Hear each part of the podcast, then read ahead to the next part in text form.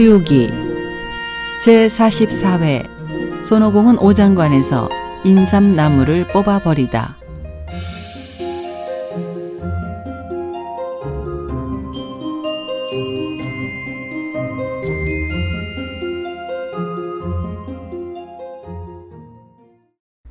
지난 시간 능청스럽게 정각으로 나아간 새 제자는 공손하게 삼장 앞에 섰습니다. 스승님, 공양 준비가 다 되어가니 배가 고프시더라도 조금만 기다리십시오. 내가 너희들을 부른 것은 배가 고파서 이러는 게 아니다. 혹시 너희들이 어린애같이 생긴 인삼과라는 것을 훔쳐먹지 않았느냐? 아니, 아니, 스승님, 전 워낙 솔직한 사람입니다. 그런 건 본 적도 없고 듣기도 처음입니다. 어? 저기 빙글빙글 웃고 있는 녀석이 틀림없습니다. 뭐시? 이 손어르신은 나면서부터 웃기를 좋아하는 사람이야. 그래 가일인지 뭔지 안 보인다고 해서 난 웃지도 못한단 말이냐? 제자들아, 우린 출가한 중들이다. 그만한 일에 마음을 움직이면 되겠느냐? 우린 거짓말을 하거나 남몰래 음식을 훔쳐먹어서는 안 된다.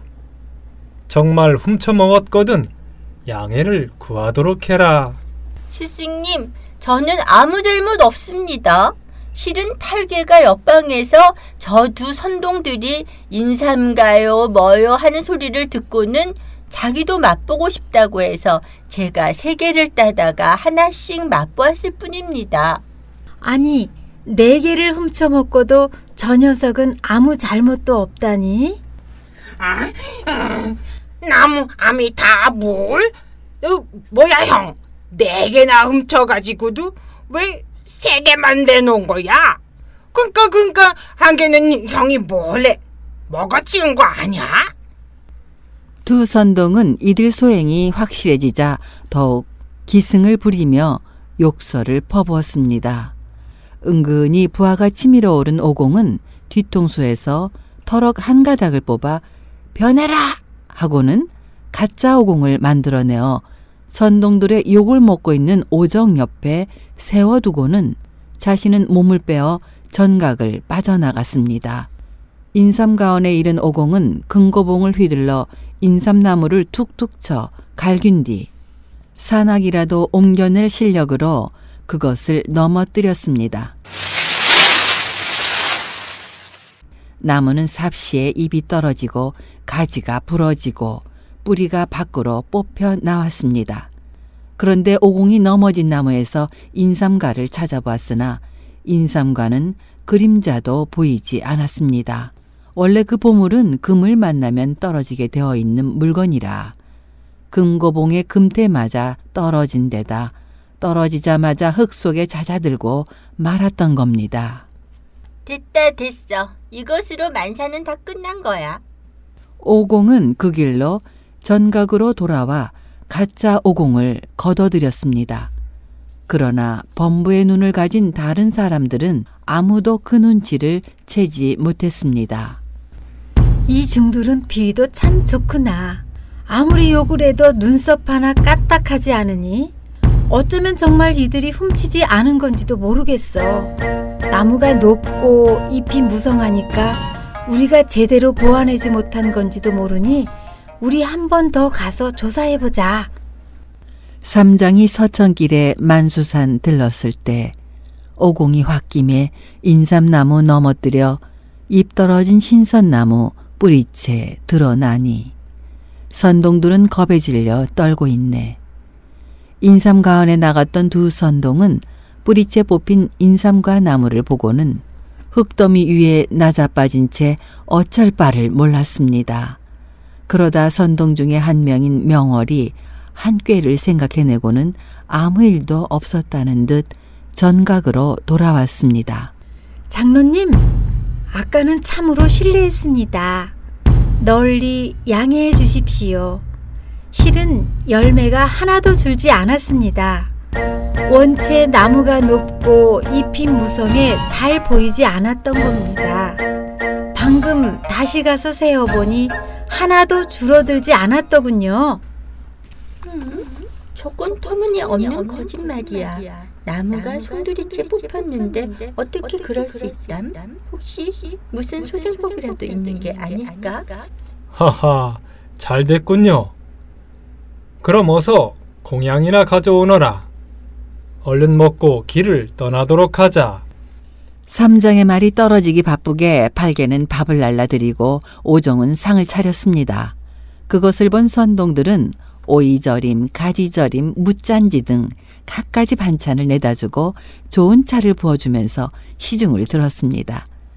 그래서 사제 네 사람이 한창 맛있게 먹는 중에 갑자기 두 선동이 문으로 달려나가 밖으로부터 큼직한 구리 자물쇠로 단단히 문을 잠가 버렸습니다. 어? 이봐 이봐 동자님들 문은 왜 닫는겨? 이거 습관인가? 그거 참 꽤 고약한걸. 너희 꿀돼지 죽놈아, 내 놈들이 우리네 선과를 훔쳐먹은 것만 해도 체업이 큰데 신선나무를 넘어뜨려 우리 오장관의 선근을 없애 놓다니. 그러고도 너희가 천축으로 가 부처님을 만나보겠다고? 어림도 없다.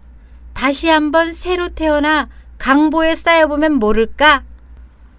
저런 저런 너희 원숭이 놈아 어쩌면 매사에 일만 저지르고 다니는 거냐 도둑질을 했으면 욕먹는 건 당연한 거지 어쩌자고 나무를 넘어뜨린 게야 스승님, 스승님 하푸십시오. 저 선동들이 잠들거든 우리 밤을 틈타 여기를 빠져나가면 됩니다.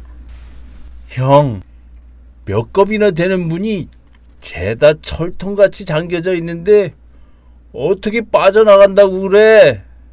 그러게 말이야. 형이야 뭐 걱정할 게 있겠어?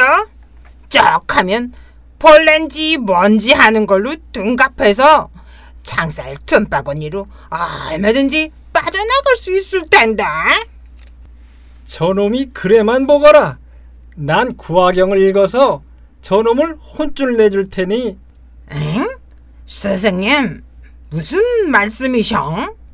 전 불교에 능감경, 법화경, 공작경, 음, 또 뭐더라, 관음경, 금강경이 있다는 말은 들어봤지만 구화경? 구화경 있다는 말은 못 들어봤는데요. 팔개야, 말도 마라. 내 머리에 이 금태는 스승님이 나를 속여 씌워 놓은 건데 이건 이미 내 살 속으로 파고 들어가 있지. 그 구화경이란 건 긴고주 또는 긴고경이라는 주문으로 그걸 외우면 난 머리가 아파 견디지 못해. 스승님, 제발 그것만은 외우지 말아 주십시오. 우리 모두가 나갈 수 있게 해드리겠습니다. 성성, 우릴 놀릴 건 없잖아. 문마다 문이란 문 다 잠겼는데 도대체 어디로 나가게 해준다는 거야? 팔개야, 내 솜씨를 보겠느냐? 아, 보고 싶어. 음, 마침 달도 밝고 주위도 조용하니 달빛을 벗삼아 지금 곧 떠나는 게 좋겠다. 오공은 곧 금고봉을 소나기에 지고 자물쇠여는 법을 썼습니다. 오공이 문을 가리키는 대로 자물쇠는 덜커덕 땅에 떨어지고 문들은 삐걱삐걱 저절로 열렸습니다.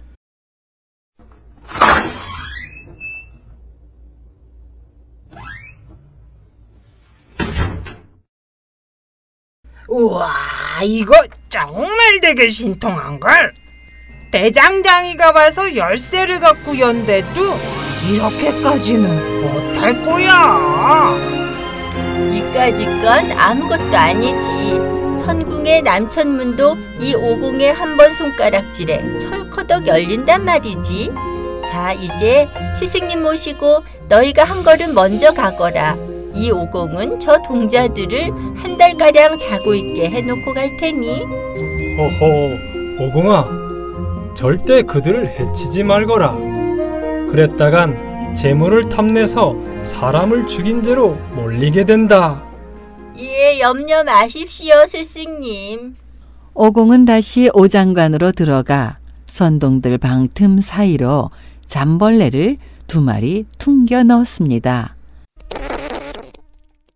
잠벌레들이 각각 선동들의 얼굴에 날아가 앉자 선동들은 굴굴 깊은 잠 속에 빠져들어 더 이상 깨어날 수 없게 되었습니다. 오공은 그제야 오장관을 나와 삼장을 뒤따라 잡았습니다.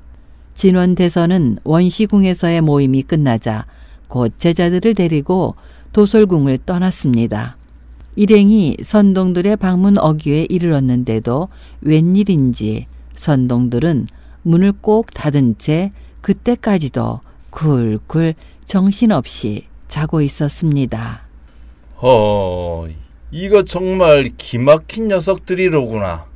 신선이 된 자는 정력이 충족해 졸지조차 않는 법인데 어떻게 이토록 골아떨어질 수가 있느냐. 어쩌면 누가 장난을 친 건지도 모르겠다. 누가 가서 물 좀 떠오너라. 한 선동이 급히 물 한 그릇을 떠오자 대선은 주문을 외우고 물을 한 모금 입에 물었다가 두 선동의 얼굴에 훅 내뿜었습니다. 그러자 두 선동은 잠에서 깨어나 눈을 번쩍 떴습니다. 잠을 깬 두 선동은 술을 마신 사람처럼 얼떨떨해 있다가 스승인 진원 대선과 여러 사형들이 서 있는 것을 보고는 황급히 무릎을 꿇고 머리를 조아렸습니다. 대선님, 대선님, 대선님의 친구라는 사람은 원래 동력당에서 오는 중이었는데 아주 흉악한 도적이었습니다. 어허, 너무 당황해하지 말고 어떻게 된 일인지 천천히 이야기해라. 그래, 그 중들이 너희를 때리더냐? 저희를 때린 것은 아니지만 성은 손이요 이름은 오공이라는 자가 인삼나무를 쳐서 넘어뜨렸습니다. 괜찮아, 괜찮아. 울 것까진 없다. 너희들은 그 손가 놈을 모를 거야. 그 놈도 원래는 태을선의 하나로서 옛날에 천궁을 떠들썩하게 한 적이 있었는데 신통력이 아주 대단한 놈이야. 그래, 인삼나무를 넘어뜨렸다니 너희는 그 놈들의 얼굴을 기억하고 있느냐? 예, 네, 기억하고 말고요. 그럼 둘은 나를 따르고 너희들은 형구를 갖추고 내가 그놈들을 잡아올 때까지 기다리고 있거라. 선인들은 제각기 스승의 분부를 쫓고 두 선동은 대선을 따라 상서로운 구름을 타고 삼장의 뒤를 쫓아갔습니다. 그들은 눈 깜짝할 사이 처녀리를 날았는데 대선이 구름 위에서 서쪽을 내려다 보았지만 당승의 모습은 보이지 않았습니다. 그래서 고개를 돌려 동쪽을 살펴보자 그들은 놀랍게도 900열이나 더 지나와 있었습니다. 삼장 일행은 밤도와 걸음을 다그쳐 120리를 걸었지만 대선의 구름은 단숨에 천여리를 날아왔던 것입니다. 대선님, 저기 길섭의 나무 그늘 아래 앉아 있는 자가 바로 당승입니다. 알겠다. 너희는 먼저 돌아가 밧줄을 준비하고 있거라. 내가 저놈들을 붙잡아 갈 테니 스승의 분부에 따라 선동들은 한 걸음 먼저 오장관으로 돌아갔습니다. 이제 삼장의 운명은 어떻게 될까요? 다음 시간을 기대하세요.